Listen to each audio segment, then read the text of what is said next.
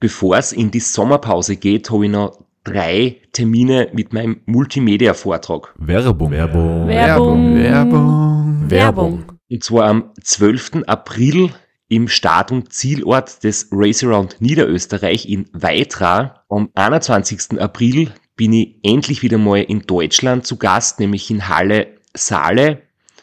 Und nach fünf Jahren Pause bin ich am 25.05. wieder in Kärnten. Und zwar in der Artbox in St. Gertraud bei Franschach. Es gibt ein paar Highlights vom Race Across America, Einblicke in meinen 24-Stunden-Rekord und natürlich ganz viel Anekdoten, teilweise auch sehr lustige, aus meinen beiden Teilnahmen beim Transcontinental Race. Wir haben sicher auch Zeit zum Plaudern, zum ein bisschen Fachsimpeln und gemeinsam einen schönen Abend zu genießen. Ihr findet alle Infos, alle Termine auf meiner Website auf www.christophstrasser.at. Dort gibt's auch die Links und die Möglichkeit, Tickets zu kaufen. Bis bald. Werbung. Werbung. Werbung. Werbung. Werbung Ende. Podcastwerkstatt. Herzlich willkommen bei Sitzfleisch Dem bärigen Ultracycling Podcast mit Florian Kraschitzer. und Christoph Strasser.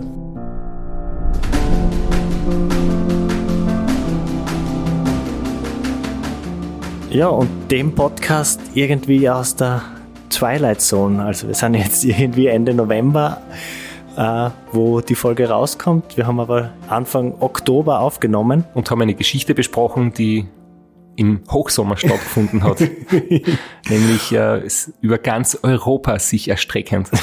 Genau, und äh, deswegen gibt's kein aktuelles Thema von uns, kein Geplänkel.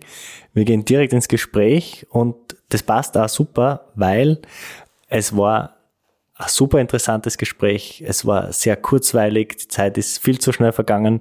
Äh, wir haben die Zeit ein bisschen übersehen, wir sind ein bisschen länger geworden, aber wir sind immer noch im 14-Tage-Rhythmus, glaube ich. Äh, deswegen kein Problem. Wir werden eine Internetleitung aufbauen nach Heidelberg und Und ich möchte deine kurze Nachdenkpause nutzen, um zu sagen, es gibt in Österreich einen Schlagersänger, der sehr oft das Wort bärig verwendet. Wenn du ihn nicht kennst, Flo, ist das ein gutes Zeichen. Macht gar nichts. Ich will jetzt auch nicht näher drauf eingehen. Also Ähm, ich, ich glaube, unser, unser Podcast, nachdem er deutsch ist, spricht den ganzen deutschen Sprachraum ein bisschen an. Äh, den kennt jeder. Also Okay. den, den brauchst du nicht Aber so wir müssen ihm jetzt nicht noch kompliziert erklären. pushen. Wir müssen jetzt nicht noch ihn promoten und sagen, hört die Musik. Ich wollte nur sagen, das bärige Intro spielt nicht auf diesen Schlagersänger an, sondern auf äh, die Marei Moldenhauer, die heute bei uns zu Gast ist, weil sie hat da ein Erlebnis gehabt in diese Richtung. Ja, und jetzt genug von uns. Äh, zwei Männer, die einen Podcast machen. Ich glaube, wir haben genug geredet. die äh, Leitung nach Heidelberg steht und wir wünschen viel Spaß, viel Vergnügen mit diesem Gespräch. Hallo Marei, schön, dass du da bist. Hi, ich freue mich da zu sein. Danke fürs Kommen, danke fürs Zeitnehmen. Äh, wir freuen uns auch, dass du, dass du da bist.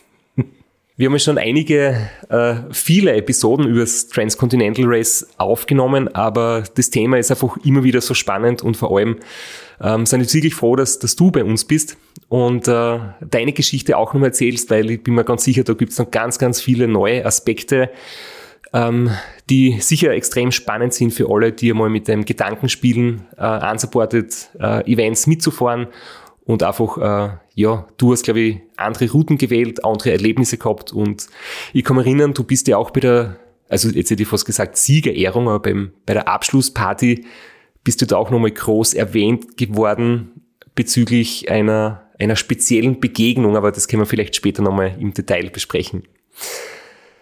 Ja, ähm, Flo, ich glaube, jetzt kommt deine Lieblingsfrage zu Beginn. Ja, das ist immer meine Frage, die, die stelle ich jeden oder jeder, die bei uns zum Podcast kommt. Äh, das Transconti war bei dir jetzt einmal der vorläufige Endpunkt einer wie langen Fahrradkarriere? Wann hast du begonnen zum Fahrradfahren und wie bist du zum Ultrasport gekommen? Ähm, ja, also ich habe so Ende 2019, Anfang 2020 angefangen mit dem Radfahren. Ich habe damals ein altes Stahlrad von meinem Halbbruder geschenkt bekommen und ähm, der hat mir das eigentlich nur so geschenkt, um damit ein bisschen in der Stadt rumzufahren. Und ich bin dann aber doch ein paar größere Touren damit schon gefahren, habe irgendwie richtig Spaß dran gehabt. Also bin dann so mit Turnschuhen und meiner ganz normalen Sporthose irgendwie hier so eine kleine, flache 30 Kilometer Runde gefahren und ähm, ja, habe dann das anderthalb Jahre gemacht und gemerkt, dass mir das ziemlich viel Spaß macht.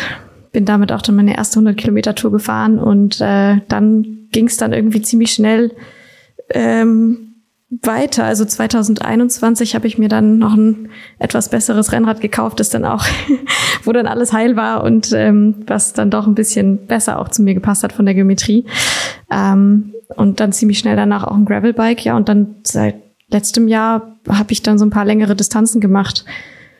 Ja, aber so lange ist das jetzt irgendwie alles noch nicht. so viel habe ich noch nicht gemacht. Nee. Okay, wie, wie bist du äh, zum äh, zum Sport oder zum Ultracycling gekommen? Du hast gesagt, ein paar längere Distanzen. Bist du da übers Bikepacken gekommen oder hast du dich von Anfang an gesagt, ich melde mich für irgendein längeres Rennen an? Ich bin am Anfang einfach super gerne immer irgendwo hingefahren mit einem Ziel zu Freundinnen oder so in Deutschland erstmal. Ähm, einmal nach München und einmal dann von Heidelberg nach Köln und fand das irgendwie total cool. So dieses, ich fahre vor der Haustür los und bin dann irgendwann da. Ähm, bin damals aber noch, ich habe dann immer bei ähm, Freundinnen übernachtet, nicht mit Zelt und gar nichts, hatte auch nichts. Ähm, das kam dann irgendwie so langsam und dann habe ich irgendwie auch viele Podcasts gehört und ähm, auf Instagram gesehen, dass es auch so Bikepacking-Events gibt und habe mir dann gedacht, das klingt doch irgendwie cool, dann lerne ich da Leute kennen und kann das mal ausprobieren. Und so bin ich dann irgendwie dazu gekommen, so Events zu fahren und das Transcontinental war jetzt mein erstes richtiges Rennen, wo ich halt auch gedacht habe, so hey, ich, ich guck mal, wie das, wie das so wird, wie das so ist. Sehr cool. Also keine Scheu gehabt, gleich zum ganz großen Transconti. Ähm, wie äh, hast du die dann einfach ins, ins Blaue angemeldet oder und geschaut, was passiert? Weil so sicher ist es ja nicht mit dem Startplatz oder hast du schon ganz gezielt dich angemeldet, ganz klar die Hoffnung gehabt, dass du einen Startplatz kriegst und bist fix davon ausgegangen, dass du am Start stehen wirst? Ähm, ja, das war so, dass ich, habe mir gedacht, dass ich irgendwann mal das Transcontinental fahren möchte ähm, und bin eigentlich gar nicht davon ausgegangen, dass ich das jetzt dieses Jahr schon fahre. Ich habe letztes Jahr mich dann auch schon für ein anderes Event angemeldet gehabt, das Taunus Bikepacking. Das ist im Juni und war eigentlich davon ausgegangen, dass das mein großes Event ist dieses Jahr. Ähm, ich habe aber dieses Jahr relativ viel Zeit weil ich so zwischen Studium und Beruf stehe und noch meine Doktorarbeit mache. Ähm, und habe dann mit einer Freundin geredet, die ähm, ja mit der ich immer hier auch Rad war, die das schon dreimal gestartet ist und die meinte einfach, ja mach's doch jetzt einfach dieses Jahr und warum meldest du dich nicht einfach an?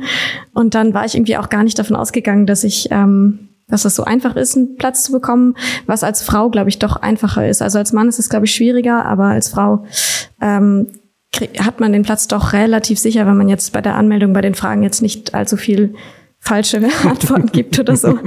ähm, dann ist es, nehmen die einen doch ganz gern, weil es eben doch wirklich wenig Frauen gibt, die sich da anmelden.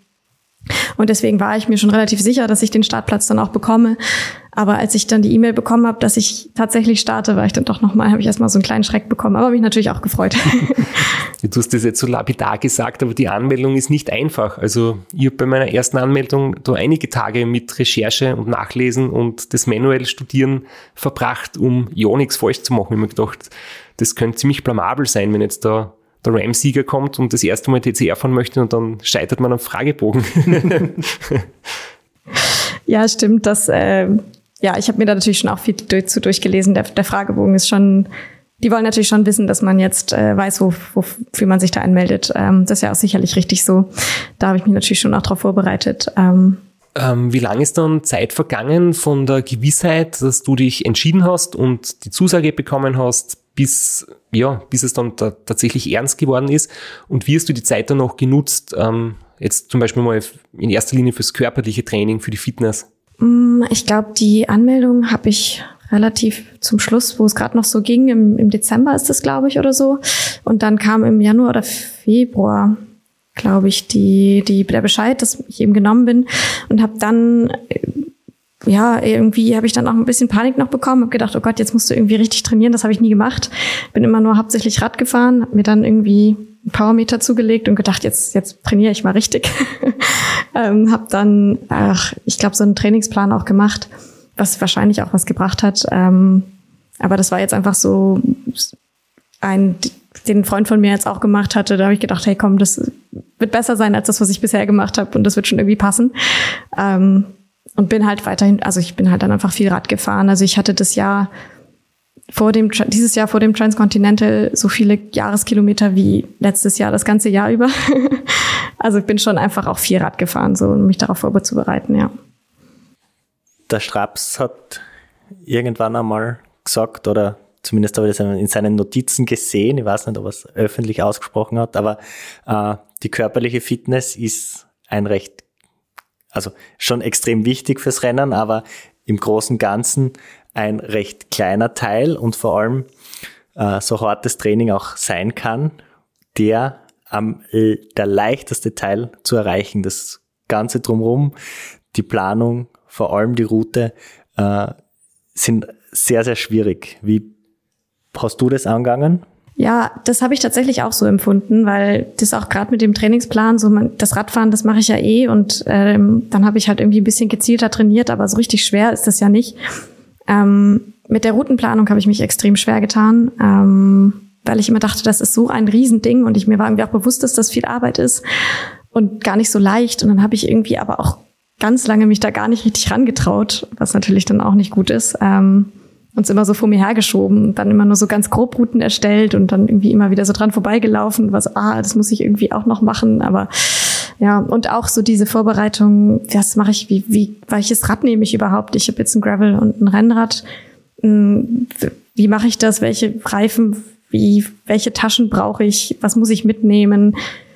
Das war schon auch alles irgendwie, obwohl ich ja schon ein paar Events gefahren bin, wo ich auch irgendwie Zeug dabei hatte über mehrere Tage, war es dann doch nochmal eine besondere Herausforderung. Du hast gesagt, das Taunus Bikepacking bist du gefahren. Das kennen wir in Österreich kaum, also schon oft davon gehört, aber ich weiß nicht wirklich genau, was es ist. Flo, wahrscheinlich ähnlich, oder?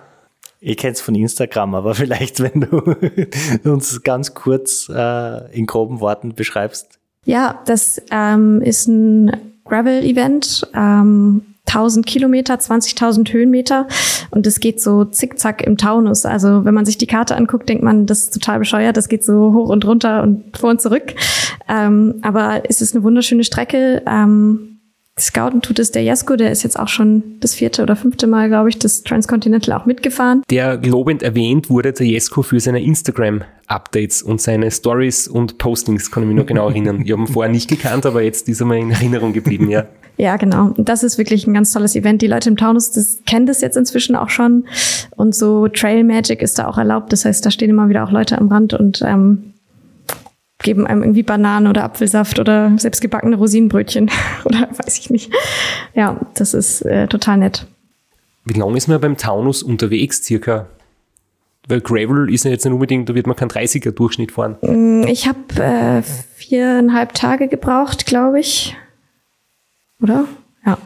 Ja, genau, viereinhalb Tage. Aber ist die Finisher-Party ist so nach sieben Tagen. Also das ist von bis. Manche Leute fahren das äh, total schnell durch. Und es ist ja kein offizielles Rennen.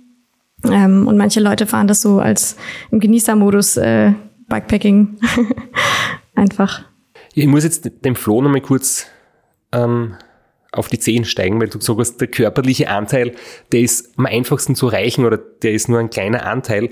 Ähm, ich habe das eigentlich so gemeint, ähm, das war aus meiner persönlichen Sicht immer so, weil ich jetzt schon so viele Jahre, so viele Kilometer gemacht habe, dass es für mich persönlich jetzt keine große Umstellung war. Aber wir haben ja auch schon eine ganz eigene Episode aufgenommen, wo wir ein bisschen thematisiert haben, dass, dass manche das unterschätzen oder vielleicht sich körperlich zu wenig vorbereiten. Ähm, ich habe zum Beispiel für mich selbst so bei Rennen, wo Betreuerteam dabei ist, so die Formel, dass das ein Drittel ist körperliche Fitness, ein Drittel ist, ist mentale Stärke und ein Drittel ist das Team. Und im Unsupported-Bereich würde ich sagen, 20 Prozent vielleicht sind die Fitness, 20 Prozent der Kopf, 20 Prozent so das Setup und die Ausrüstung, dann wieder 20 Prozent sind die Routenplanung und 20 Prozent so die Strategie, also mit Essen, Schlafen und so. Und da denke ich halt, dass vom Gesamtpaket, das man braucht, um gut durchzukommen, wahrscheinlich die körperliche Fitness weniger Anteil ausmacht. Man kann mit den, wenn man die anderen Faktoren super beherrscht, sie natürlich da in eine, in eine großartige Ausgangssituation bringen. Und wenn man alle fünf Facetten vielleicht beherrscht, dann kann man natürlich in, über die Fitness so das, das entscheidende i-Tüpfelchen noch, noch draufsetzen. So irgendwie ist, ist meine Einschätzung. Ähm, wie würdest, würdest du das circa sehen? Also so der Anteil von der, von der Psyche, von der Motivation, von der mentalen Stärke und auch von, von Ausrüstung und, und Schlaf- und Essensstrategie. Ja, ich glaube, dass das Mentale natürlich eine Riesenrolle spielt, weil ich glaube, wenn man da keine gute Strategie hat, dann entscheidet das tatsächlich darüber, ob man da ankommen kann oder nicht. Ähm, weil ich glaube, in schwierige Situationen kommt man immer. Ähm, und da muss man irgendwie sich dann, glaube ich, rauszuhelfen wissen, irgendwie alleine in dieser Situation. Ähm, ja, deswegen würde ich den Anteil da schon auch sehr groß sehen. Und du hast natürlich recht, das ist schon, also die Fitness ist auch total wichtig. Das ist eben auch, ähm, ich habe da jetzt auch nicht einfach gar nicht trainiert und habe mich da mal angemeldet, mal guckt, was passiert, äh, geguckt, was passiert, sondern ich habe das schon auch versucht eben zu trainieren und irgendwie wollte jetzt auch nicht da am Start oder im, im Ziel oder nicht im Ziel ankommen und dann denken, auch man hättest du mal irgendwie mehr trainieren sollen oder so. Ich meine, für Wetter oder so kann man nicht so viel. Ähm, aber das wäre echt blöd gewesen, so. Ähm, ich dann gedacht hätte, so, ja, hätte ich ein bisschen weniger faulenzen sollen. ähm, ja. Ansonsten Strategie, das habe ich jetzt auch, da musste ich jetzt ehrlicherweise auch noch ganz viel lernen. So, dass ähm, das war etwas, was zum Beispiel so Schlaf- und Essstrategie und wie mache ich das alles, das da das war, würde ich sagen, bei mir zum Beispiel jetzt dieses Jahr einfach alles noch nicht so ganz so ausgereift, weil da lernt man, glaube ich, auch ganz, ganz viel über Erfahrung ähm, und einfach durchs Ausprobieren und das, ähm, da habe ich viel gelernt, würde ich sagen. Äh, was, wenn du das gleich ausführen kannst, vielleicht, also du hast gesagt, also war das Taunus, war dein längstes, das waren viereinhalb Tage. Äh, da ist Support vom Streckenrand mehr oder weniger erlaubt, erwünscht durch, durch Zuschauer. Da ist man nicht ganz auf sich alleine gestellt. Äh, was hast du dann beim Transconti äh, am Anfang versucht und wie bist du dann ins Ziel gefahren? Was hast du schon während des Rennens gelernt und wie hast du deine Strategie dann umgestellt? Ja, also beim Taunus war es so, dass ich ähm, noch auch relativ viel geschlafen habe, weil ich auch irgendwie ankommen wollte und auch mich dann so kurz vor dem Transcontinental nicht allzu kaputt fahren wollte. Ähm, und ich hatte, glaube ich, immer so fünf Stunden Schlaf. Das heißt, ich wusste nicht, wie viel weniger geht.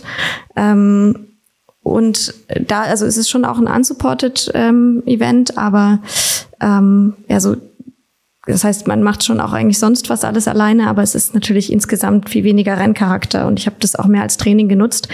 Ähm, ich habe beim Transcontinental am Anfang immer fast, also wirklich, wenn ich auf die Uhr geschaut habe, fast eine Stunde gebraucht, bis ich meine Sachen gepackt hatte und irgendwie noch Zähne geputzt und dann losgefahren bin.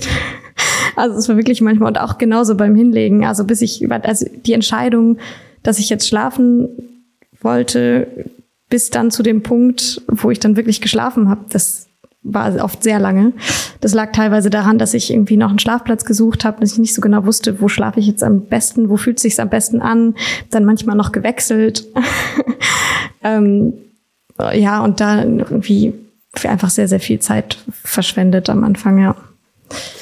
Wie waren eigentlich so vor dem Start deine Erwartungen oder deine Hoffnungen, deine, deine Wünsche und, und vielleicht auch so die größten Punkte, vor denen du am meisten Respekt oder vielleicht sogar ein bisschen Angst gehabt hast? Ja, also Erwartungen hatte ich jetzt versucht, möglichst gering zu halten, einfach weil ich realistisch sein wollte und ich habe jetzt noch nicht so viel Erfahrung und wollte jetzt auch da nicht zu sehr enttäuscht sein, wenn es nicht klappt. Ich hatte mir gewünscht, dass ich das irgendwie in der vorgegebenen Zeit schaffe, also in der General Classification ankomme. Ähm, und mein Ziel war es schon auch schnell zu fahren, also jetzt nicht nur zu sagen, ich möchte es jetzt nur genießen, sondern ähm, es ist ein Rennen und ich möchte es auch als Rennen fahren, aber ich möchte eben auch gerne ankommen und das waren so meine Priorität eins war ankommen, Priorität zwei war irgendwie schnell fahren und dann äh, auch genießen, aber es war auch, ist es auch okay, wenn man dann auch mal leidet. Ähm, genau, das waren so meine, meine Wünsche und Erwartungen. und Angst, ähm, ich habe eigentlich ziemlich große Angst vor Hunden. Ähm, und habe immer viel von den Hunden in Griechenland gehört und in Albanien und hatte da tatsächlich ziemlich große Angst vor. Mm, und ich war auch also ich glaube, äh, Slowenien, da war ich mal einmal und danach die ganzen Länder kannte ich gar nicht. Das heißt, ich wusste nicht, wie funktioniert das mit dem Essen. Ich habe ja auch Zöliakie, das heißt, ich kann kein Gluten essen, muss dann da sehr, also manchmal sehr lange suchen, bis ich was zu essen finde in Tankstellen oder ja, manchmal gibt es einfach tatsächlich nur Bäckereien und dann gibt's da nichts. Ähm, da hatte ich auch ein bisschen Sorge, dass das irgendwie schwierig wird. Ähm, aber das ging dann eigentlich ganz gut. Mit der Angst vor Hunden sind wir da heute zu dritt. da äh, verstehen wir dich sehr gut. ja, absolut. Ähm, vielleicht kannst du für alle, die das jetzt nicht so im Detail kennen, ähm, du musst dich glutenfrei ernähren. Ähm, in der Praxis bedeutet das was? Also was von den, von den beliebten ähm, Tankstellen, ähm, Nahrungsmitteln, was fällt für dich aus und was ist okay? Und ähm, was hast du nun eigentlich im Rennen dann tatsächlich immer wieder zu dir genommen? Also was ausfällt, sind äh, alles, was, ich sage immer grob, alles, was es beim Bäcker gibt und alles, was gebacken ist. Also Brot, Nudeln, Kekse, mh, mm, Seven Days Croissants. das geht alles nicht. Ähm, was tatsächlich geht, ist Snickers, was auch ganz gut ist, weil das doch in vielen Tankstellen gibt es einfach. Ähm, und Haribo geht meistens. Ähm, diese in den Balkanländern gibt es oft dann nicht unbedingt Haribo, sondern andere Marken. Das heißt dann für mich, dass ich viel einfach die, in, also die Inhaltsstoffe lesen muss, auf der jeweiligen Sprache dann irgendwie auch. Ähm, das heißt, das ist irgendwie so ein bisschen schwieriger. Ich habe auch viel Eis gegessen ähm, und dann tatsächlich auch einmal, ich ja einmal die Eis, äh, einfach das, die Rückseite gelesen und dann das eine Eis die ganze Zeit durchgegessen, weil ich keine Lust mehr hatte, die ganze Zeit zu lesen, ob ich das jetzt essen kann oder nicht. Ähm, aber das ist dann auch okay. Also ich habe viel von, ich, ja, viel Haribo, ab und zu mal Nüsse. Davon kann ich allerdings so von der Verdauung einfach nicht zu viel essen, weil dann wird mir schlecht. Ähm, viel Eis. Ja. Wir nennen das, ich weiß nicht, ob du den Ausdruck auch kennst, äh, der Sammelbegriff für alle Gummibären und Co ist einfach Gummizeug. ja. ja, das habe ich viel gegessen, ja. auf jeden Fall. Viel Gummizeug. Und äh, ganz kurzer, kurzer Sidestep noch. Äh, auch äh, dein Trainer wäre ganz begeistert von der Strategie. Der schwört ja auf, auf Vanilleeis. Ja, und, und auch auf Gummizeug, nur ich, ich hasse das. Also ich mag echt diese, die, diese ganzen Gummisüßigkeiten mag ich absolut nicht. Ähm, aber ich habe zum Glück halt, ich, ich, darf aus dem Vollen schöpfen. Ähm, ich muss jetzt bei der, bei der Nahrung auf nichts aufpassen oder habe keine Unverträglichkeit. Das heißt, ich kann locker die ganzen Gummidinger weglassen. Aber auch, auch Sportwissenschaftler sagen, dass das eine gute Kohlenhydratquelle ist, definitiv, ja. Ja, also ich muss sagen, dass ich das Gummizeug auch nicht mehr sehen kann. ich habe also wirklich so viel davon gegessen. Und ich merke schon auch tatsächlich, oder zumindest war das jetzt bei mir so, ich habe einen Tag gehabt, da gab es einfach nichts anderes. Und dann habe ich nur Gummizeug und äh, Nüsse gegessen und dann, das hat für mich dann doch irgendwie nicht gereicht. Ich war dann schon immer froh, wenn ich irgendwie noch Kekse gekriegt habe oder so irgendwas, was bisschen mehr Substanz hat und sich irgendwie im Magen vielleicht auch noch was anfühlt. Du warst aber nicht limitiert auf, auf abgepackte Sachen. Also du hast schon äh, Obst und Gemüse oder äh, frisch zubereitetes Essen schon essen können. Bei frisch zubereitetem Essen, da bin ich tatsächlich extrem vorsichtig, weil mit Zöliakie muss man sehr arg auch auf, Stu äh, auf Spuren achten. Das heißt, ich muss dann da eigentlich immer mit den Leuten reden und fragen, ob die das wirklich sauber zubereiten. Und das ähm, ist in so einem Rennen äh, einfach nicht wirklich realistisch. Es ist tatsächlich sonst auch so im Alltag manchmal schwierig, ein Restaurant zu finden. Und dann ist es doch deutlich einfacher für mich, ähm, abgepacktes Zeug zu essen. Ähm, Obst und Gemüse kann ich natürlich trotzdem essen. Ich habe auch viel Bananen gegessen. Ähm, aber jetzt tatsächlich so fährt richtiges Essen einmal am Checkpoint, weil der auch wusste, was er macht. So, aber ähm, sonst nur abgepacktes Essen. Sicherer. Ja, also du hast das gesagt, du willst durchkommen und ähm, da muss man dann halt ein bisschen äh, zurückschrauben auch. Werbung. Werbung. Werbung. Werbung. Werbung. Wie schaut es eigentlich bei dir im Kühlschrank aus, Flo? Traurig.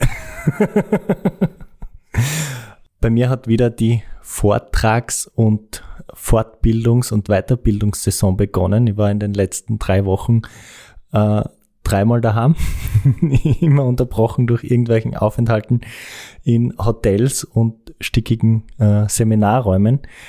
Deswegen ist mein Kühlschrank leer. Mit einer Ausnahme. Äh, mein AG1. Bei mir ist es ähnlich. Wir haben so einen eigenen Garten und, und haben einige Gemüsesorten angebaut, aber die Vorräte gehen jetzt zur Neige. Und auch wenn ich jetzt nicht so viel unterwegs war wie du, trotzdem ist es, glaube ich, jetzt gerade wichtig, im Herbst und im Winter auf eine gute Ernährung zu achten. Und die äußeren Umstände machen es uns zwar gerade nicht einfach. Deswegen greife ich zu AG1 jeden Tag in der Früh, auch unterwegs, dank der praktischen Travel Bags. Warum ist AG1 eigentlich empfehlenswert und wer profitiert davon? Ich glaube, ein gutes Immunsystem ist wichtig für uns alle und die Nährstoffe, die in AG1 enthalten sind, unterstützen unsere Abwehrkräfte. Kupfer, Folat, Selen, Zink und die Vitamine A, B6, B12 und C tragen zu einer normalen Funktion des Immunsystems bei. Und ich glaube, gerade für dich, wenn du, du jetzt da von einem Seminarraum zum nächsten dich vorarbeitest, ist ja die geistige Fitness besonders wichtig. Und vielleicht für mich auch, wenn wir einen Podcast aufnehmen. AG1 hilft mir, mich gut zu konzentrieren, denn es enthält die Nährstoffe, die die natürliche mentale Leistungsfähigkeit und meinen Fokus unterstützen. Alle Details zu den gesundheitlichen Vorteilen der einzelnen Nährstoffe findet ihr im Link in den Show Notes. Durch die Synergieeffekte der hochqualitativen Inhaltsstoffe in AG1 nimmst du jeden Tag mit einem Scoop eine sinnvolle Menge an Vitaminen, Mineralstoffen, Botanicals, Bakterienkulturen und weitere Zutaten aus echten Lebensmitteln auf mit Mikronährstoffen in hoher Bioverfügbarkeit, die besonders gut vom Körper aufgenommen werden. So funktioniert's. Ein Messlöffel AG1, 250 Milliliter Wasser, fertig. Einmal am Tag, jeden Tag. Deine Entscheidung für eine bessere Morgenroutine. Beziehungsweise in deinem Fall eher später Nachmittagsroutine. wenn euch das interessiert, wenn ihr was für eure Nährstoffversorgung tun wollt, dann seht ihr in den Show Notes unseren Link und zwar auf www.drinkag1.com slash Sitzfleisch könnt ihr bestellen, ein Abo abschließen und einen Jahresvorrat an Vitamin D3 und K2 plus fünf Travel Packs für Weiterbildungs- und Seminarreisen kostenlos dazu bekommen. Werbung. Werbung. Werbung. Werbung. Werbung Ende. Wir wollen ja dann gern mit dir über den Rennverlauf auch noch reden, also über die, ja, über die Highlights ähm, in den unterschiedlichen Ländern und an den unterschiedlichen Tagen. Aber vielleicht vorher noch die eine Frage noch deiner Ausrüstung. Ähm, was waren so die wichtigsten ja, Elemente in deiner Ausrüstung und vor allem, was ich immer wieder gefragt werde, wenn ich mit Straßenschuhen unterwegs bin, warum keine Mountainbike-Schuhe, wenn es ja diese blöden, gemeinen Offroad-Passagen gibt, die Parcours. Äh, für welche Schuhe hast du dich zum Beispiel entschieden? Und, und natürlich auch so die ja, Setup-Highlights vielleicht, wenn du uns kurz erzählst. Ähm, ja, also ich fahre Mountainbike-Schuhe und Mountainbike-Pedale, aber auch schon immer. Also ich habe gar kein, ich habe in dem Fall tatsächlich keine Rennradschuhe ähm, und keine Pedale. Habe das auch noch nie ausprobiert, also ich weiß auch nicht, was ich verpasse in dem Fall. ähm, für mich ist das irgendwie einfach einfacher gewesen. Als ich angefangen habe, wusste ich so, das ist einfach mit dem Ausklicken und Einklicken. Da muss ich keine Angst haben, dass ich irgendwie falle. Ähm, genau, und ich hatte, ich habe mich ja dann auch für mein Gravelbike entschieden. Das heißt, ähm, eine ganz gute Übersetzung, Bergübersetzung. Ähm, und für mich ist mein Gravelbike ist einfach für mich das bequemere Fahrrad. Ähm, genau. Hatte da dann 38 Millimeter Slick-Reifen drin. Ich glaube, das war so das breiteste, was es so gab. Ähm, war damit aber tatsächlich auch sehr zufrieden. Also bei den ganzen Offroad-Passagen ähm, war das für mich genau das Richtige. Ich hatte ja das ganze Rennen auch keinen Platten, was schon auch echt ähm, für mich auch gut ist, weil ich glaube, wenn man dann da so sitzt und nachts dann irgendwie nirgendwo noch im Dunkeln seinen Flicken, seinen Reifen flicken muss, ist das, äh, ist das, glaube ich, gar nicht so einfach. Ähm, ja, und ich fand den Parcours in Albanien auch wunderschön. Ich konnte ihn auch tatsächlich fahren mit Gravelbike, einem Relle, also auch einem Flair-Lenker auch sogar. Ähm, ja, ich würde sagen, das sind so die größten Unterschiede, die ich hatte zu anderen Leuten. Und ansonsten hatte ich halt Isomatte, Schlafsack, ein gutes Licht, ich habe mir jetzt vorher nochmal das Replay genau durchgeschaut und habe mir nochmal deine Route angeschaut und ähm, ich bin jetzt zuerst komplett begeistert gewesen, weil du warst eine von den ganz, ganz wenigen, die Solidarität mit mir gehabt hat, nämlich du bist genauso den Umweg gefahren über Chur und hast den Vierwaldstätter See so ganz großräumig umfahren und hast auch 100 Kilometer Umweg auf dich genommen. Und ich bin jetzt gerade wirklich ähm, ich will nicht sagen irritiert, aber ich habe es jetzt spannend gefunden, dass du, du bist auf die Gravel-Passagen vorbereitet gewesen, hast, hast die dementsprechenden Reifen gehabt, Mountainbike-Schuhe und dann hast du das Gravel-Stück da am Vierwaldstätter See ausgelassen. Warum hast du dich dafür entschieden und würdest das noch einmal so machen? Ja, ähm, das war tatsächlich einer meiner Routenplaner-Fehler, würde oh. ich sagen, in dem Fall. Ich glaube, für dich war das irgendwie gut, aber für mich sind 100 Kilometer Umweg definitiv nicht richtig. Und ich glaube, der diese Gravel-Passage hätte mir auch nichts ausgemacht. Ich bin das auf dem Rückweg dann nochmal gefahren, als ich dann über Italien nach Hause gefahren bin, äh, bin ich genau den Weg da gefahren, die andersrum halt ähm, die Gravel-Passage und habe mir auch gedacht, das hätte ich ja locker fahren können. Ich habe tatsächlich einfach gar nicht dran gedacht, dass das eine Möglichkeit ist. Ich wusste irgendwie, da kann man nicht fahren und wenn man das dann so in den Routenplaner eingibt, dann kommt da eine Riesenumfahrung und dann dachte ich so, ah, ich bin total schlau und ich fahre einfach den Parcours von oben an und dann als tatsächlich doppelt. Das ist, da kommt da niemand drauf und das ist total schlau. Ähm, Habe ich mir auch gedacht, ja.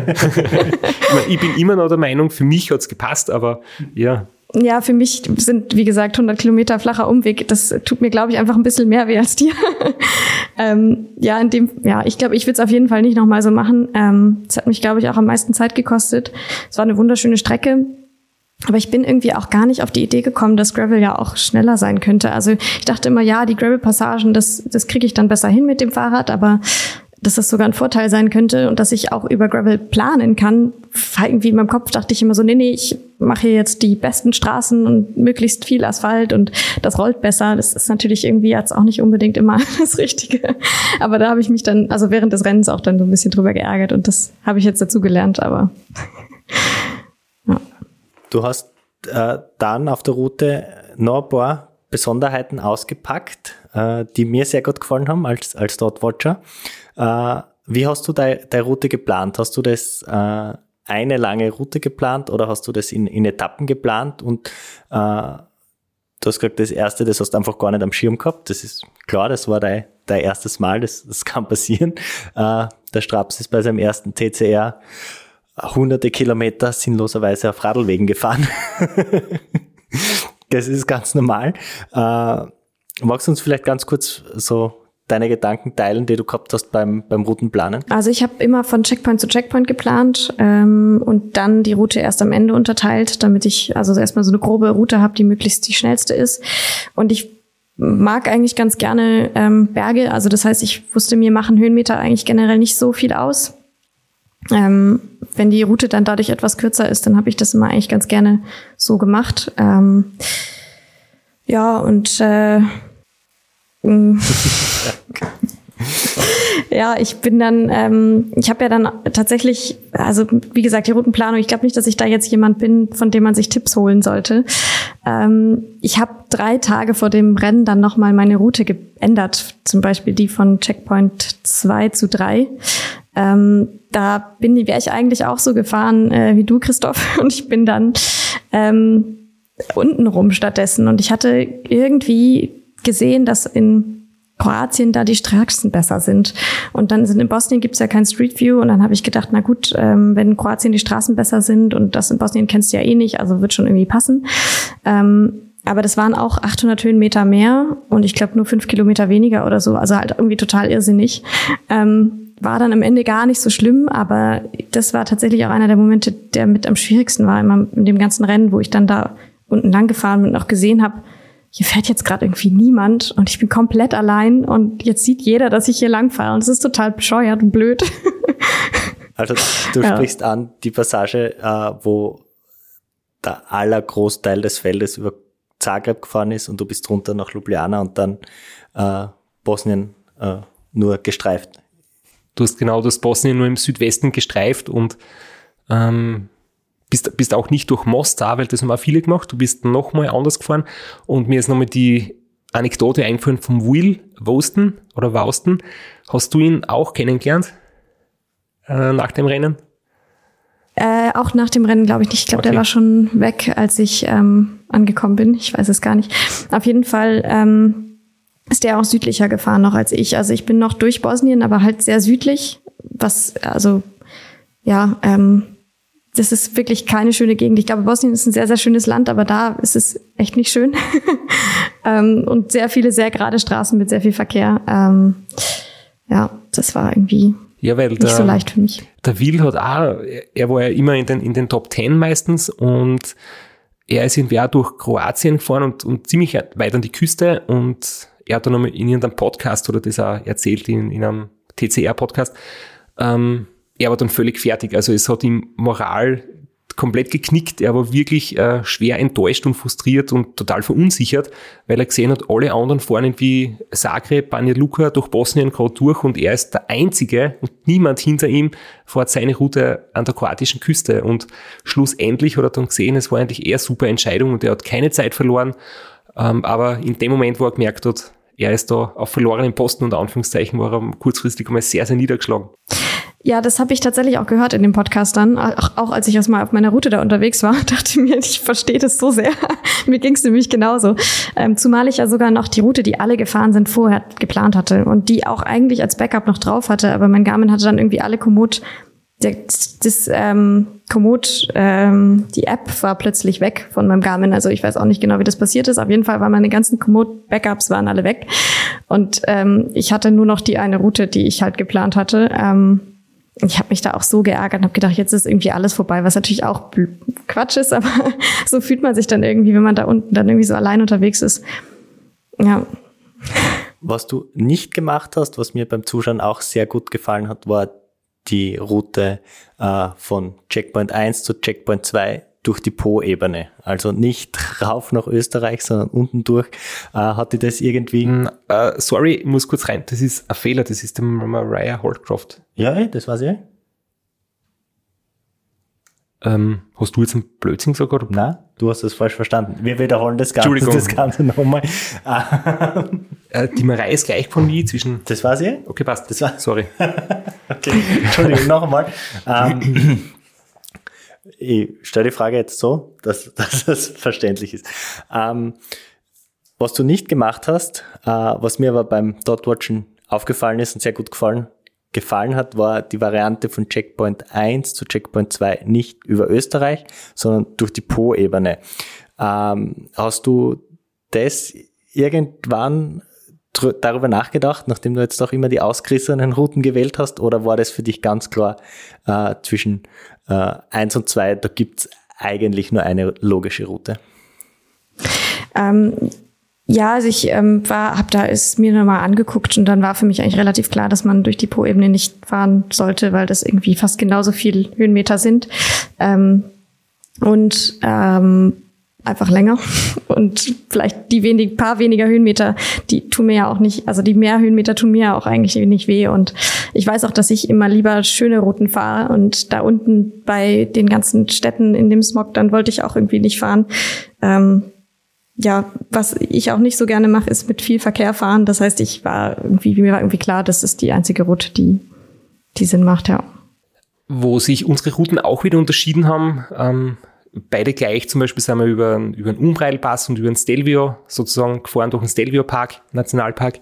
Und ähm, deutlich unterschieden haben wir uns dann wieder bei der Routenwahl in Griechenland. Du hast ähm, die Bergverbindung, also den Goat Track, wie wir schon einmal ausgeführt haben, äh, die, die Wanderpassage gemacht äh, von Parcours 4a zu 4b und bist nachher nach dem vierten Checkpoint auch, das haben auch recht wenige gemacht, äh, von Meteora durchs Innenland gefahren, durch die Berge, wo ich zum Beispiel mal gedacht habe, okay, da könnte wenig Versorgung sein, vielleicht irgendwie mehr Hitze, wenn, wenn kein Wind von der Küste reinkommt.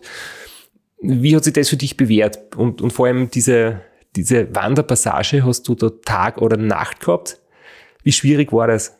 Ähm, also die, die Schiebepassage da über die Berge, die hat sich für mich persönlich schon gelohnt, ähm, weil es für mich, ich glaube, körperlich, aber auch mental einfacher war. Ähm, die Berge Schiebepassage war tatsächlich auch wirklich sehr, sehr schön. Ich musste sie bei Tag machen. Ich weiß gar nicht, ob das wirklich viel besser ist als nachts. Man sieht zwar deutlich mehr, aber es war unglaublich heiß. Und dort oben gibt's natürlich auch kein Wasser, kein Schatten gar nichts. Und ich hatte da morgens in Johannina leider auch nicht wirklich viel Essen gefunden. Ähm, ich hatte dann so eine Packung Käse und drei Tüten Chips ähm, und bin damit dann irgendwie losgefahren.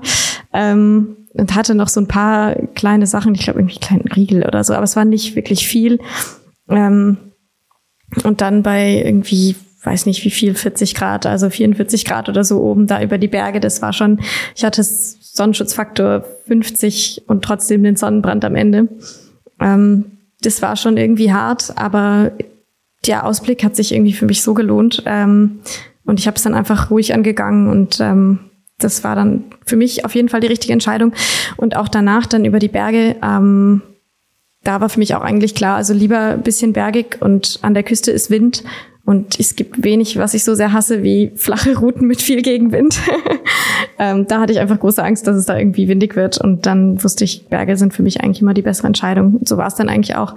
In Griechenland gibt es in den Bergen auch überall so diese Brunnen, die mir sehr geholfen haben. Ähm, also Wasser gab es eigentlich fast immer genug. Werbung. Werbung. Werbung. Werbung. Werbung. Flo, bist du auch schon so aufgeregt, wenn du an den April denkst? Jedenfalls, äh, wenn du das gleiche meinst wie ich, dann bin ich schon sehr voller freudiger Erwartung. Voriges Jahr haben wir erstmals einen Live-Podcast gehabt und weil das einfach so ein super schöner Abend war, werden wir das wiederholen. Und zwar dieses Mal im Zuge des Neusiedlersee Radmarathons in Mörbisch. Ja, und zwar werden wir uns am Freitag, dem 19.04.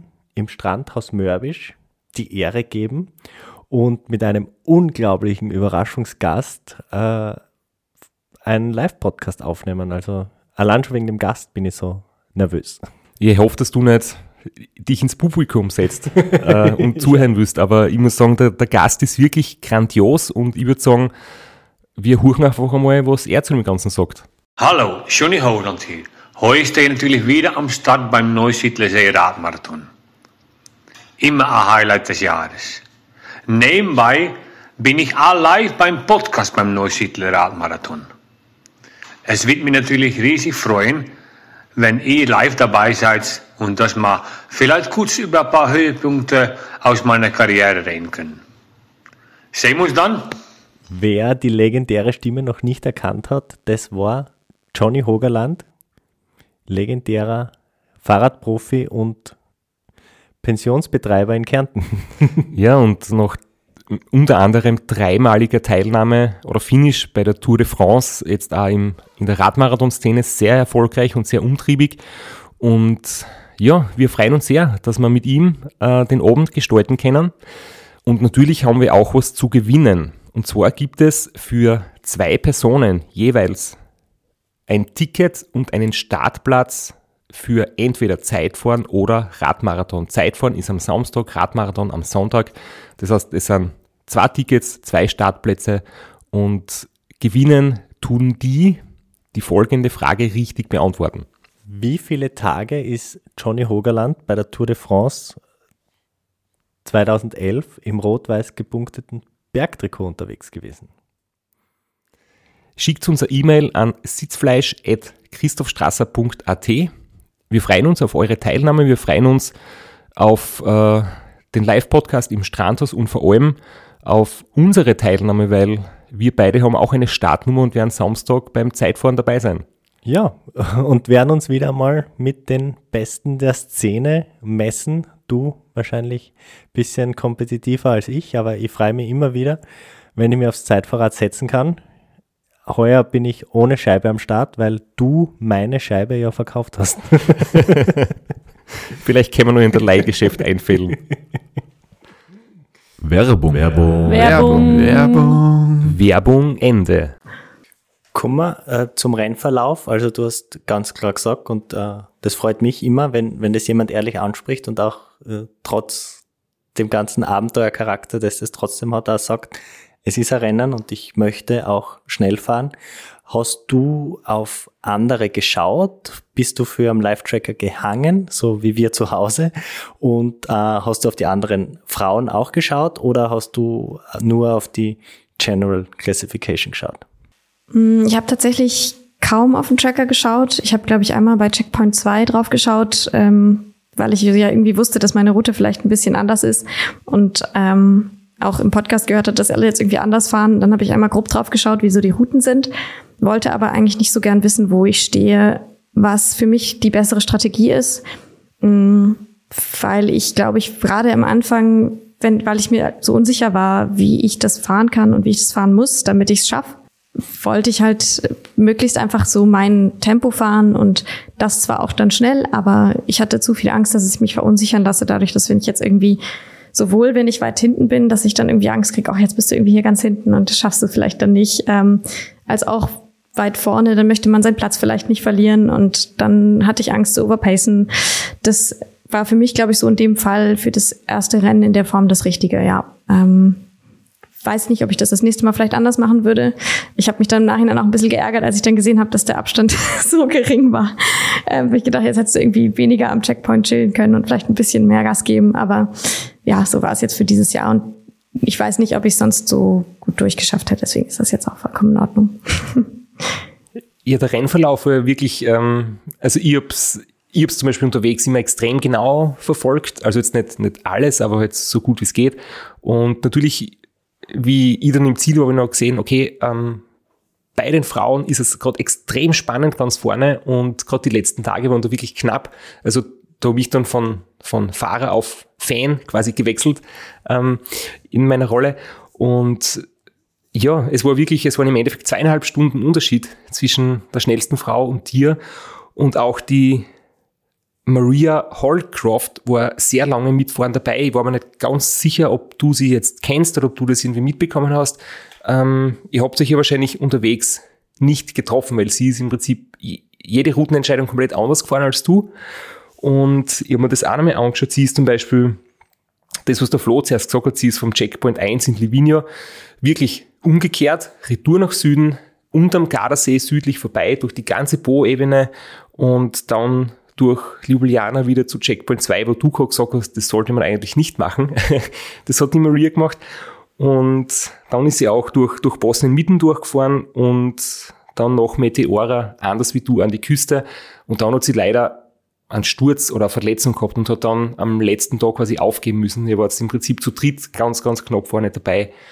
Ähm, genau. Also hast du die zum Beispiel die Mariah mal getroffen an den wenigen Stellen, wo sich eure Routen überschnitten haben? Oder hast du sie irgendwie mitbekommen, wie knapp das alles war? Ich habe sie tatsächlich nie getroffen, glaube ich, ähm, während des Rennens. Ich bin mir nicht ganz sicher, ob ich sie irgendwann in, in Italien mal von hinten gesehen habe, aber das weiß ich jetzt nicht so genau. Bin mir unsicher. Ähm, ich habe sie erst am Ziel kennengelernt. Ähm, und ich habe, wie gesagt, auch einfach wirklich wenig auf den Tracker geguckt. Ich hatte auch allen meinen Leuten zu Hause gesagt, dass ich nicht wissen möchte, wo ich stehe. Deswegen wusste ich gar nicht, wie knapp es ist. Ähm, ähm, ja, die Maria hatte mir im Nachhinein noch erzählt, dass sie ähm, durch die Poebene gefahren ist, weil sie leicht krank war und die Kälte ihr einfach sehr zu schaffen gemacht hat. Ähm, ja, aber insgesamt also auch super stark gefahren und ich war echt erstaunt, ähm, wie schnell, also wenn man sich so anschaut, ich glaube, sie hätte das auch gewinnen können, wenn sie das fertig gefahren wäre, ist ja dann leider gestürzt, aber ja. Ich möchte es nur zur Sicherheit nochmal wiederholen. Also falls das jetzt ein bisschen untergegangen ist. Für uns drei ist das klar, wir wissen es, wir haben das Ergebnis vor uns liegen. Ähm, du bist zweitschnellste Dame, zweieinhalb Stunden hinter der schnellsten Dame. Nur, dass das einfach nochmal gesagt wurde. Und ja, du hast elf, elf Tage und zehn Stunden war, war deine finnische Zeit. Also gratuliere nochmal dazu, aber du hast gesagt, ein bisschen geärgert hat es dich schon. Ja, danke. Ähm, ich glaube, ja, so ein bisschen hat man, da habe ich dann gedacht, so, ach komm, jetzt hättest du irgendwie noch ein bisschen mehr Ehrgeiz haben können und da mal drauf gucken. Ähm, aber das sind im Nachhinein ja immer so Gedanken, die man hat. Und ob es dann in der Situation wirklich besser gewesen wäre, weiß ich nicht. Ich werde es vielleicht bei dem nächsten Rennen mal ausprobieren, das anders zu machen und dann schaue ich mal. Ich meine, das Coole ist ja, du, du hast vorher schon gesagt, du hast irgendwie recht viel, also Zeit gelassen, unter Anführungszeichen. Es hat ein bisschen Zeit gedauert, äh, wenn du die Pausen gemacht hast. Ähm, quasi vorbereiten zum Schlafen gehen und nach dem Schlafen wieder vorbereiten zum Weiterfahren. Ähm, du weißt jetzt zumindest, äh, dass du noch sehr viel Potenzial ist und äh, wo du ein bisschen Zeit äh, rausholen kannst. Das ist zumindest einmal äh, gut zu wissen, dass du jetzt nicht irgendwie äh, absolut nicht äh, schnell genug sein hast können, sondern dass du einfach ja die, die Stehzeit sozusagen ein bisschen kürzen könntest, was wahrscheinlich gar nicht so schwierig ist. Ja, ich das auf jeden Fall. Und ich glaube, wenn es nochmal ein Event wird mit Routenplanung, dann habe ich da, glaube ich, auch viel dazu gelernt. Das sind so die zwei Dinge, ja.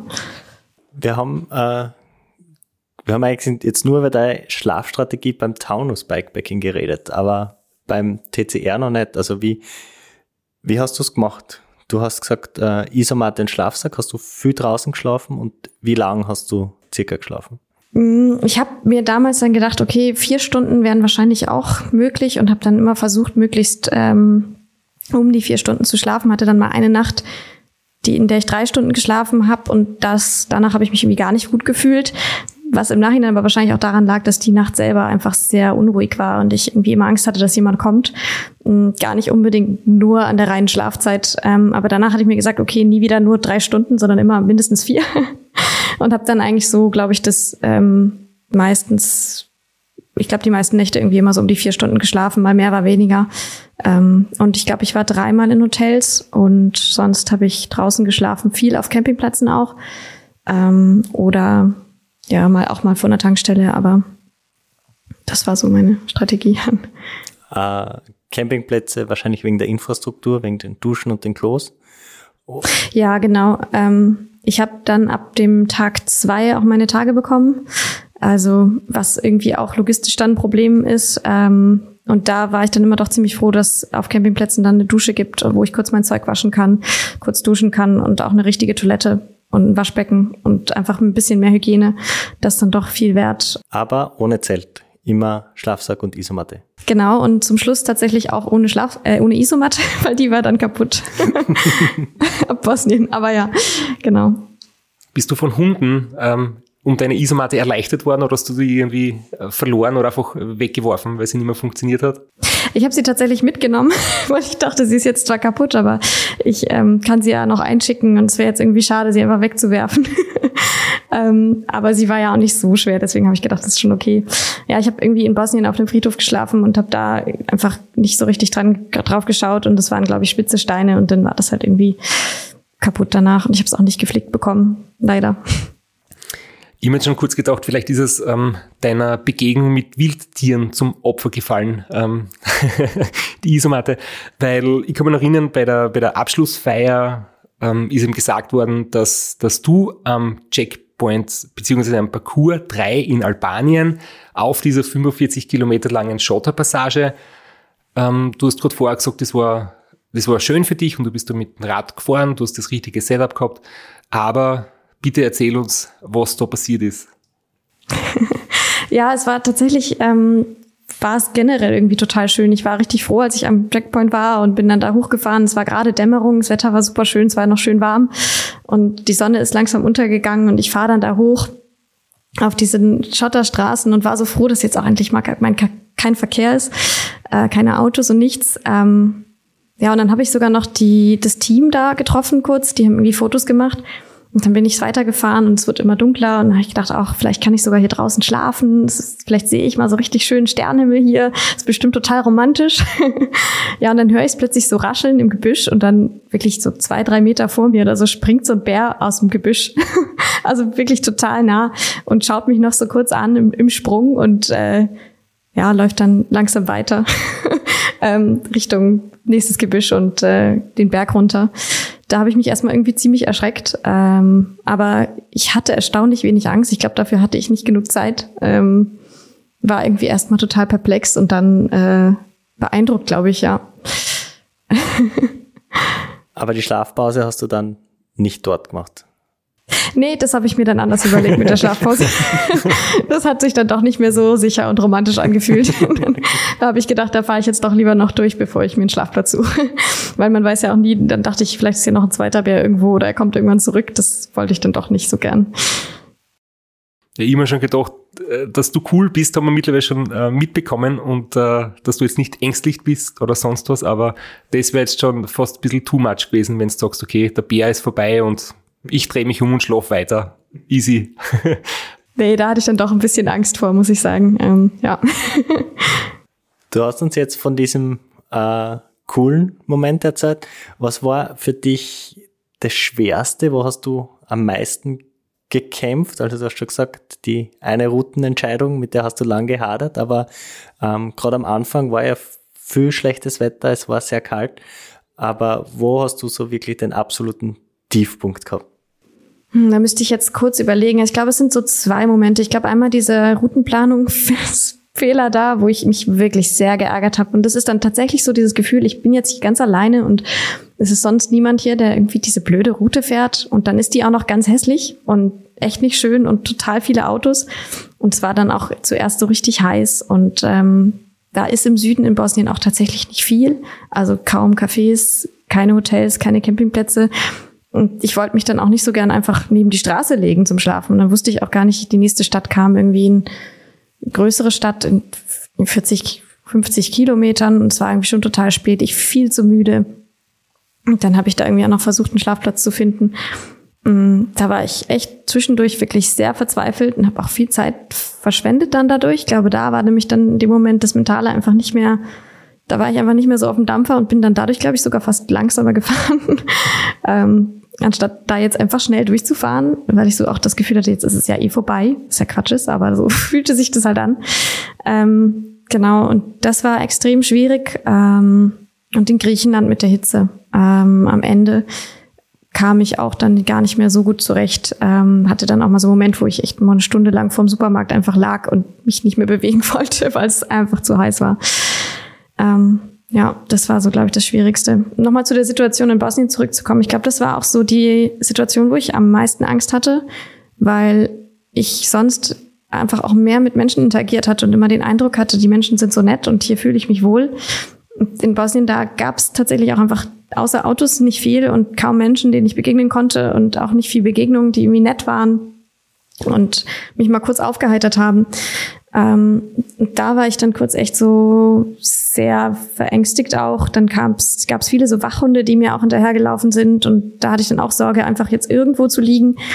Mm, Bin dann aber auf so nette Menschen getroffen. Ich habe da in so einem total verschlafenen Dorf, wo ganz viele kaputte Häuser standen, so ein Schild mit Hostel gesehen und war so, oh Gott, endlich, ich kann nicht schlafen. Und dann bin ich da rein und dann war das, aber dann saßen da so drei Leute in so einer Bar und waren so, nee, das ist, das ist kein Hostel, das ist schon ewig kein Hostel mehr, das gibt's hier nicht. Ähm, hier kann man nicht schlafen. und dann waren die aber, also was mir erst so total shady vorkam, ähm, waren die so nett und haben dann noch gesagt, sie organisieren mir jetzt was bei irgendjemandem, da kann ich dann schlafen. Das ist ja leider beim TCR nicht erlaubt, aber ich habe das dann natürlich auch abgelehnt. Aber ich glaube, allein diese Begegnung mit den Menschen, die so nett waren, hat mir total geholfen in dem Moment, einfach zu wissen, hier sind die Menschen, die sind nett und die würden sich im Zweifel um mich kümmern und die wissen irgendwie, wie man, dass es hier irgendwie wie sicher ist, beziehungsweise ich habe mich dann auch einfach viel sicherer gefühlt und dann im Endeffekt in, ja, ein bisschen weiter, ein paar Meter weiter auf dem Friedhof geschlafen, ähm, wo dann meine Isomatte kaputt gegangen ist. Aber das, ja, das war irgendwie dann total schön in dem Moment, wo es mir dann so irgendwie, wo ich dann auch so Angst hatte, vielleicht auch irrational Angst hatte, in dieser, aus dieser mental schwierigen Situation dann auf so Menschen zu treffen, die einfach, ja, total cool sind und nett. Das ist oft so im Ultrasport, dass die absoluten Lowlights und Highlights ganz knapp beieinander sind und sich fast abwechseln können. Aber noch einmal äh, Gratulation, du hast die TCR-Regeln wirklich komplett internalisiert. Dir wäre das mit dem Cola wahrscheinlich nicht passiert, wenn du in so einer Situation die Regeln so parat hast und sofort daran denkst, dass, nein, ihr dürft mal keine Unterkunft organisieren. Ähm, das erfordert Geistesgegenwart und zeigt, dass du den Test äh, wirklich äh, gemeistert hast. Wie, wie war es für dich eigentlich so die, ja, die letzten 150 Kilometer, also dieser finnische Parcours mit äh, recht ja, schwierigen oder frustrierenden äh, Offroad-Passage und dann der zweiten Offroad-Passage und dann den gefühlt 50 Prozent steilen Anstiegen in Thessaloniki und äh, die, die brutale Abfahrt durch die, durch die komplett glatten Pflastersteine in den engen Gassen. Ähm, wie oft hast du dein Rad geschoben? Ja, der finnische Parcours, da bin ich abends reingefahren, ähm, also in der Dämmerung langsam und dann wurde es tatsächlich auch ziemlich schnell dunkel. Deswegen fand ich den Teil auch gar nicht so lustig. Das ist ja die, die ersten, ich glaube, 30 Kilometer in dem Parcours waren so Sand, Waldboden. Ähm, und an sich geht mit meinem Fahrrad, mit dem Setup geht schon viel mit den breiten Reifen, aber Sand, wenn es wirklich dann so tiefer Sand ist, da rutsche ich dann auch einfach weg. Gerade wenn es bergab geht. Und es war, ja, da bin ich dann tatsächlich auch das erste Mal und das einzige Mal gestürzt, zum Glück nicht schlimm. Ähm, aber da habe ich mir dann doch gedacht, so, okay, das ist jetzt irgendwie keine gute Situation und bin dann auch häufiger abgestiegen dort an der Stelle, weil ich auch einfach nicht genug gesehen habe. Ich habe zwar sehr, sehr gutes Licht, aber wenn man halt nicht sieht, ob der Sand fest ist oder lose, dann ist es einfach schwierig. Ähm, und dann auch die Kurven viel.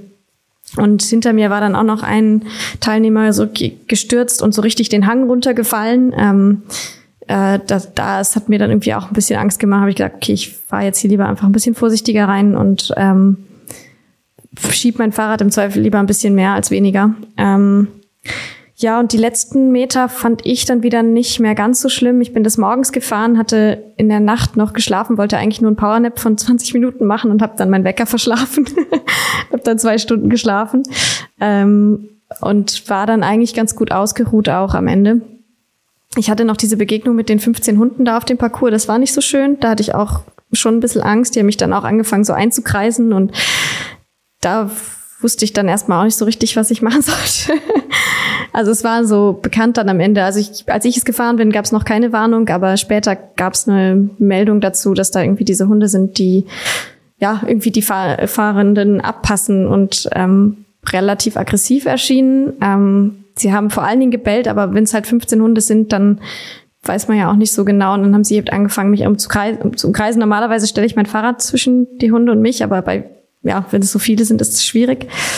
Ähm, da hatte ich auf jeden Fall nochmal einen schwierigen Moment, weil das war auch sandig, man konnte nicht schnell wegfahren oder so. Ähm, ja, da habe ich dann lange gewartet und gestanden und erstmal nicht gewusst, was ich jetzt machen soll, weil sobald man ruhig ist, haben die aufgehört zu bellen und auch aufgehört, so auf mich zuzukommen.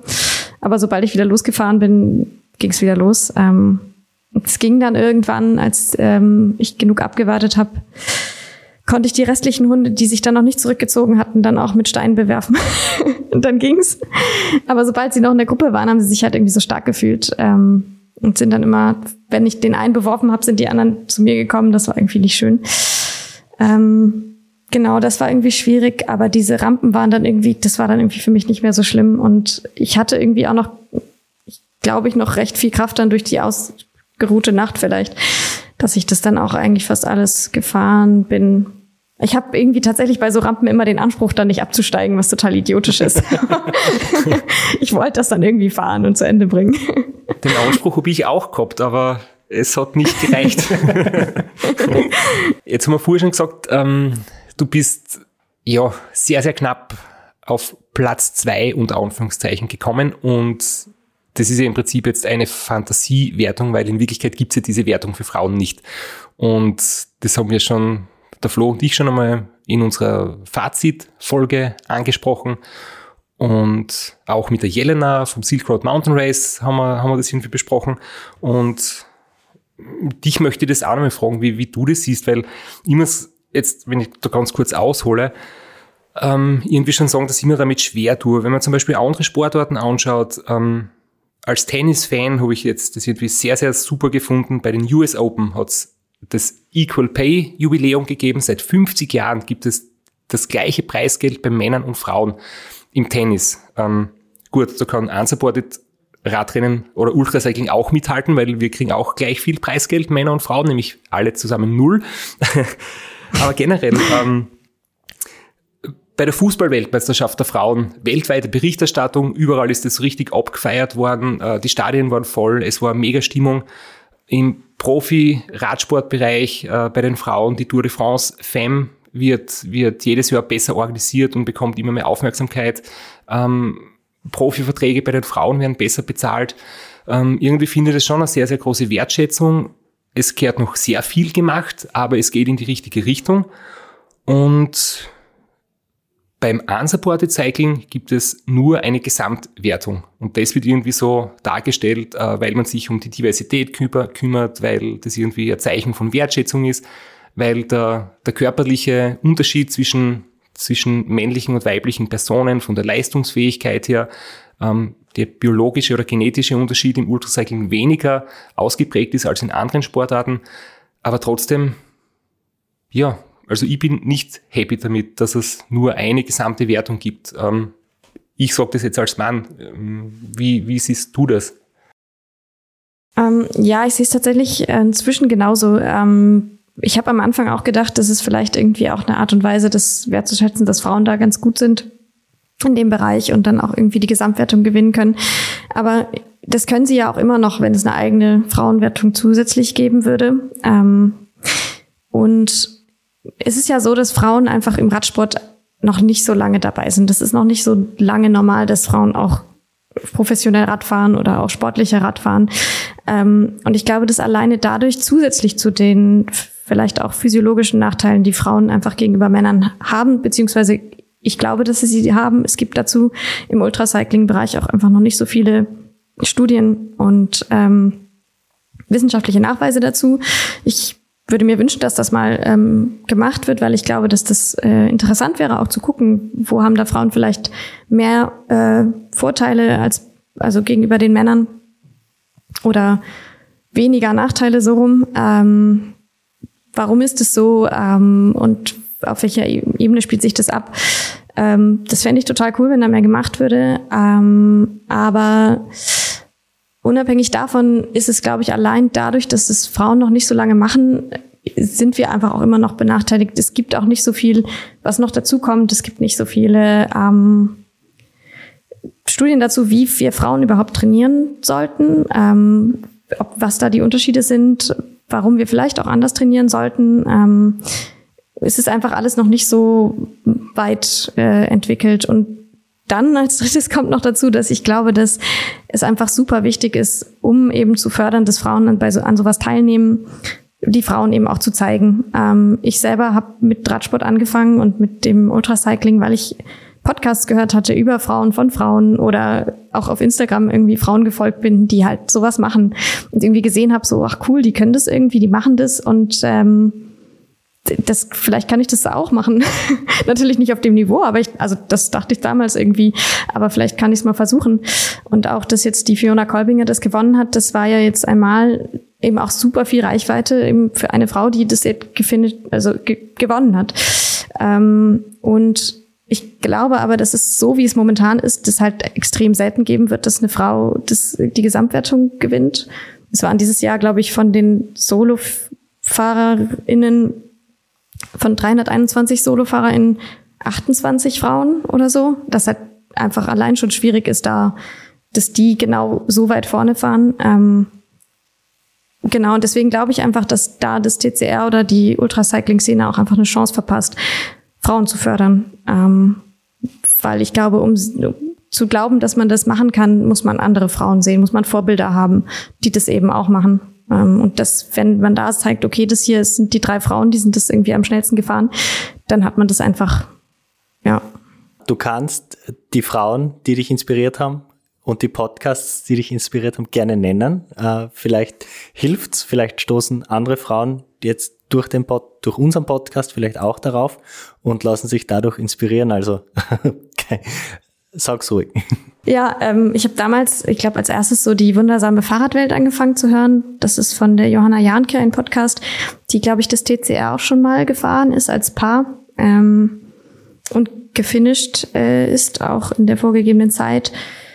Und dann ähm, ja, habe ich natürlich auch den Podcast über Fiona Kolbinger gehört und den Film gesehen von der Jana Kinstenheimer von dem Three Peaks äh, Bike Race.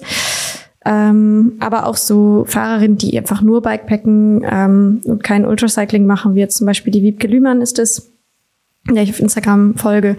Ähm, das hat mich halt irgendwie total inspiriert und da habe ich mir dann irgendwie auch viel angeschaut, wie macht man das, ähm, auch wie macht man das als Frau, was gibt es so für Hosen, die irgendwie ich anziehen kann, wie mache ich das auch, ja, wenn ich meine Menstruation habe, wie mache ich das unterwegs, äh, was funktioniert vielleicht, was funktioniert für Frauen nicht. Ähm, ja, Bücher habe ich gelesen. ähm, eins von der Jenny Tuff, das lese ich gerade sogar noch. Ähm, Solo heißt es. Und ähm, von der Emily Chappell, Where There's a Will. das habe ich, ich auch gelesen. gelesen. Das ist großartig. Ja, das ist ein tolles Buch. Und ähm, an dieser Stelle, jetzt spreche ich spreche ich es aus. Du hast jetzt äh, noch nicht gesagt, äh, du bist beim Women Talk Cycling Podcast auch ähm, gewesen, mittlerweile zweimal. Und an dieser Stelle sagen wir auch Danke, weil du darfst heute das gute Mikrofon benutzen und deswegen hört man dich so gut. ja, genau. Das ist ähm, eine Freundin von mir, die den jetzt macht, genau. Deswegen darf ich jetzt hier sein. Vielen lieben Dank. ähm, aber jetzt nochmal zum, zurück zum Thema. Ich meine, jetzt da einen Appell zu starten, ist wahrscheinlich sinnlos. Es werden uns nicht viele Veranstalter, vielleicht doch ein paar, wo es uns freut, äh, wenn es so sein sollte, zuhören. Aber das ist eigentlich auch das, was ich immer denke. Ähm, es, es, es gibt überall die Bemühungen, ähm, bei vielen unsupported Events speziell, dass versucht wird, Frauen zum Start zu mobilisieren und zu zeigen, hey, wir wollen Frauen am Start haben, wir wollen die, ähm, ja, die Teilnehmerinnenanzahl erhöhen und ähm, da wird wirklich viel gemacht, mit zum Beispiel, es gibt die Möglichkeit, sich vorher anzumelden oder es gibt vielleicht 50-50 ähm, Startplätze oder so.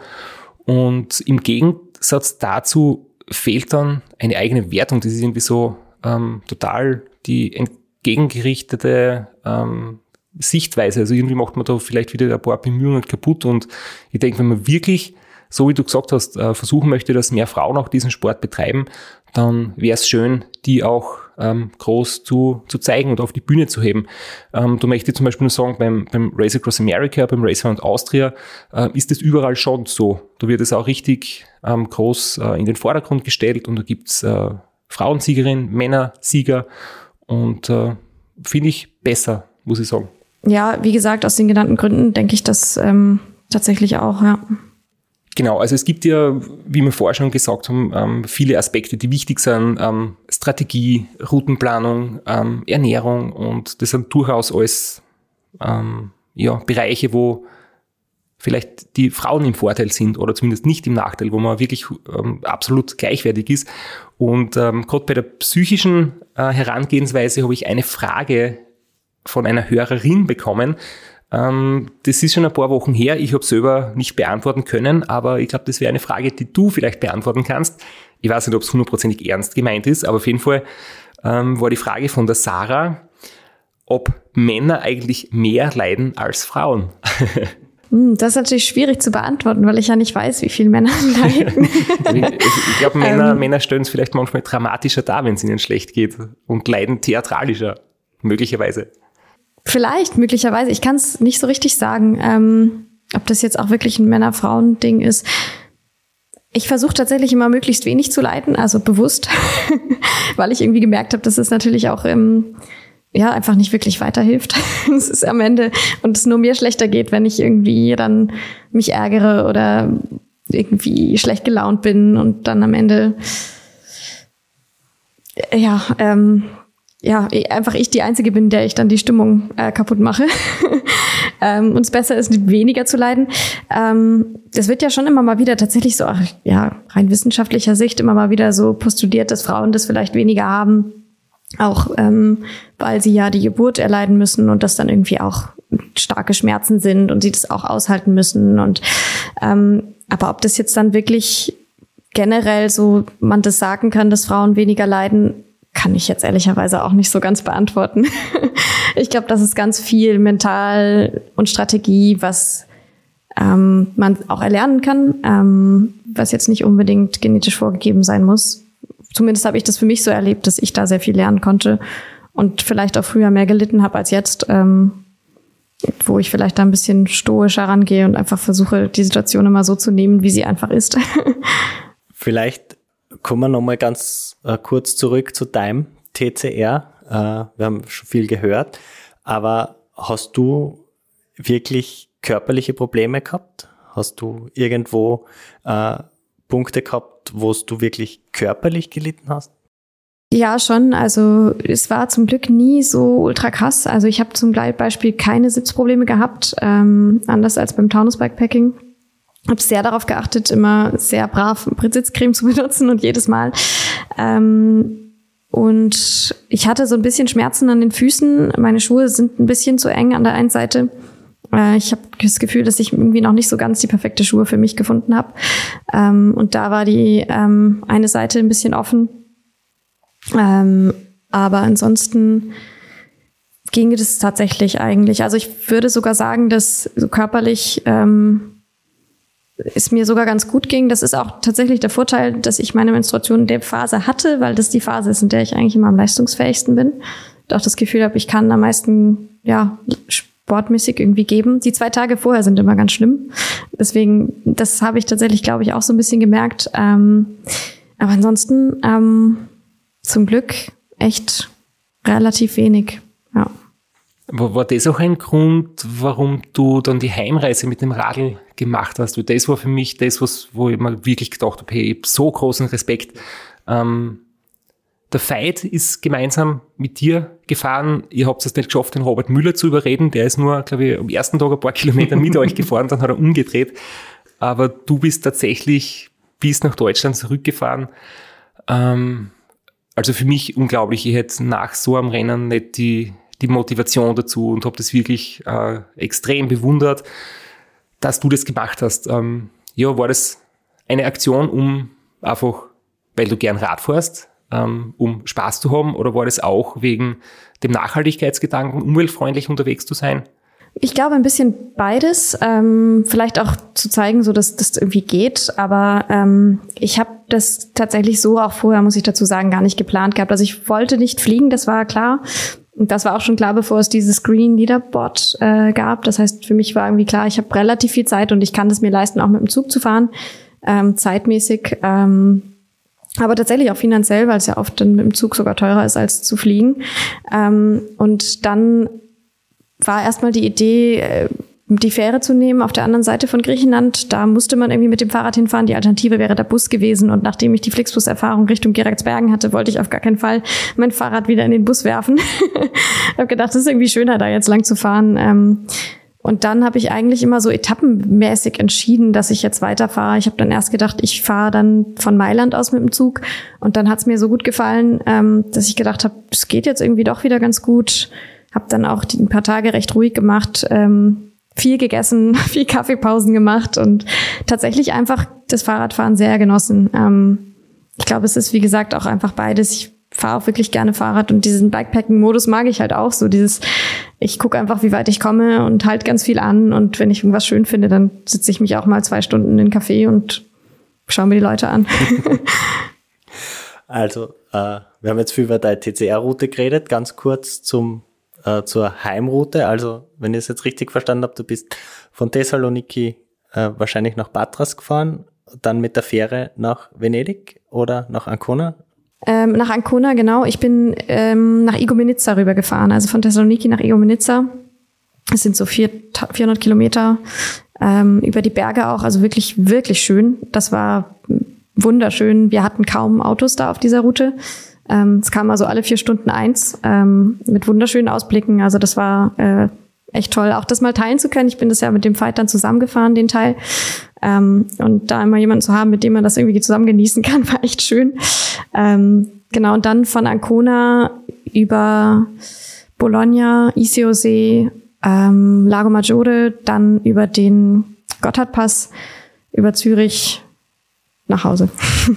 Dann hast du doch noch den Gotthard-Pass gehabt, den du im Rennen ausgelassen hast. ja, genau. Und äh, Veit hat ja eine super Aktion ähm, da mitgemacht. Er hat für World Bicycle Relief noch gesammelt und äh, einige finanzielle Mittel lukriert und das ist dann gespendet worden, um in Afrika Fahrräder zu kaufen. Das war eine super Aktion, wo ich auch mit dabei war oder mitgemacht habe und ja, also wirklich größten, größten Respekt. Das war echt eine, eine super, ja, hilfreiche und, und, und super Aktion von euch. Ja, danke. Hat Spaß gemacht. Du hast das Green Leaderboard angesprochen. Du bist äh, äh, mit dem Bus zum Start und mit dem Fahrrad vom Ziel nach Hause. Äh, was genau ist das Green Leaderboard und äh, was war deine Rolle in dem Green Leaderboard? Und, und wenn ich noch dazu werfen darf, warst du überhaupt dabei? Weil ich glaube, man hat sich extra müssen registrieren dafür, das vielleicht gar nicht alle gemacht haben. Ja, als ich das dann gesehen hatte, ähm, habe ich mich tatsächlich auch dafür registriert. Also ich war auch dann quasi auf dem Green Leaderboard ähm, offiziell drauf. Und das Green Leaderboard ist eine Aktion vom TCR, so ein bisschen mehr auch eben auf diesen Umweltaspekt äh, aufmerksam zu machen und dazu anzuhalten, eben zum und also zum Rennen und vom Rennen weg eben möglichst ähm, ohne zu fliegen zu reisen. Ähm, genau, und deswegen alle FahrerInnen, die sich dort anmelden, verpflichten sich sozusagen erstmal locker das auch zu tun, also quasi ohne zu fliegen ähm, zu reisen. Ähm, ich glaube, wenn man jetzt am Endeffekt keine andere Wahl hätte, könnte man ja schon, die können einen ja nicht zwingen, aber so ist es eben gedacht. Ähm, ja, genau. Ähm, das eben, um so ein bisschen auf diesen Umweltaspekt aufmerksam zu machen. Sehr schön. äh, na, äh, echt äh, danke für, für deine, deine Einblicke. Äh, ja, der Flo und ich haben uns jetzt gerade so verdutzt angeschaut und nicht gewusst, äh, wer weitermachen sollte, weil ähm, wir könnten noch ewig reden und es ist so super spannend, was du zu erzählen hast, aber wir haben schon ähm, zum Glück lang überzogen, weil es echt spannend war. aber irgendwie haben wir jetzt auf die Uhr geschaut und mit Entsetzen festgestellt, dass wir leider zum Ende kommen müssen demnächst. Na, aber ähm, das sind die besten Gespräche, oder? Die sehr schnell vergehen, wo man viel dazu lernt. Äh, danke dir vielmals. Vielleicht kannst du abschließen. Wir haben geredet über den Bären, wir haben über deine Tiefs geredet. Ähm, vielleicht mit, mit so einem Highlight, das sich so richtig eingebrannt hat, wo du, äh, wenn du zurückdenkst ans TCR, was da als erstes einfällt, wo du denkst, das war es wirklich wert, das war einfach der Moment. Ich mag es kaum sagen, weil ich glaube, viele das so schrecklich fanden, aber ich fand den Parcours ja wirklich schön und auch dieser Moment, als der Bär da kam. Also ich glaube, das war tatsächlich einfach mein Highlight. Da denke ich wirklich gern dran zurück. Das war schön, ja. und was, was würdest du äh, Personen mitgeben, die jetzt sagen, hey, ich finde es zwar cool, aber ich traue mich vielleicht nicht ganz drüber und irgendwie ist mir das alles eine Nummer zu groß und ja, ich hadere. Hast du da noch vielleicht abschließende Worte, um Leute zu ja, zu motivieren, es einmal zu versuchen. Nicht unbedingt vielleicht gleich das DCR, aber generell mit, mit dem Radfahren oder dem Bikepacken anzufangen. Ja, ich glaube genau das. Ähm, vielleicht einfach anfangen und sich vielleicht irgendwas raussuchen, was sich erstmal etwas leichter anfühlt. Ähm, etwas weniger Gepäck und von Tür zu Tür, also zu Freundinnen fahren, eine kleinere Strecke mal fahren und an sich angucken, wie sich das anfühlt. Ähm, das allein kann ja auch schon eine große Herausforderung sein und dann das vielleicht nochmal aus, auszuweiten und dann noch weiter zu fahren und dann irgendwann mal mit dem Zelt oder mit der Isomatte und dann kann man, glaube ich, so langsam anfangen. Ja. und einfach machen. einfach machen, super. Das ist also ja. der beste Tipp. Äh, das war nicht ganz unironisch. Äh, das ist wirklich, äh, man muss sich überwinden manchmal, aber und ich glaube, wir können die schönen Schlussworte jetzt nur mehr schlechter machen, indem wir noch einmal anfangen, zu viel zu reden. Wir, wir möchten uns ganz, ganz herzlich bedanken für deine offene Art, auch dass du uns wirklich äh, viele Details so persönlicher Natur ähm, uns teilhaben hast lassen und ja, wünschen alles Gute für das, was du in, in Zukunft äh, vornimmst und vielleicht sehen wir uns wieder mal an der Startlinie, vielleicht auch der Flo mit dabei, vielleicht wir alle drei, wie auch immer, aber Vielen lieben Dank. Ja, danke euch für die Einladung. Hast mich sehr gefreut.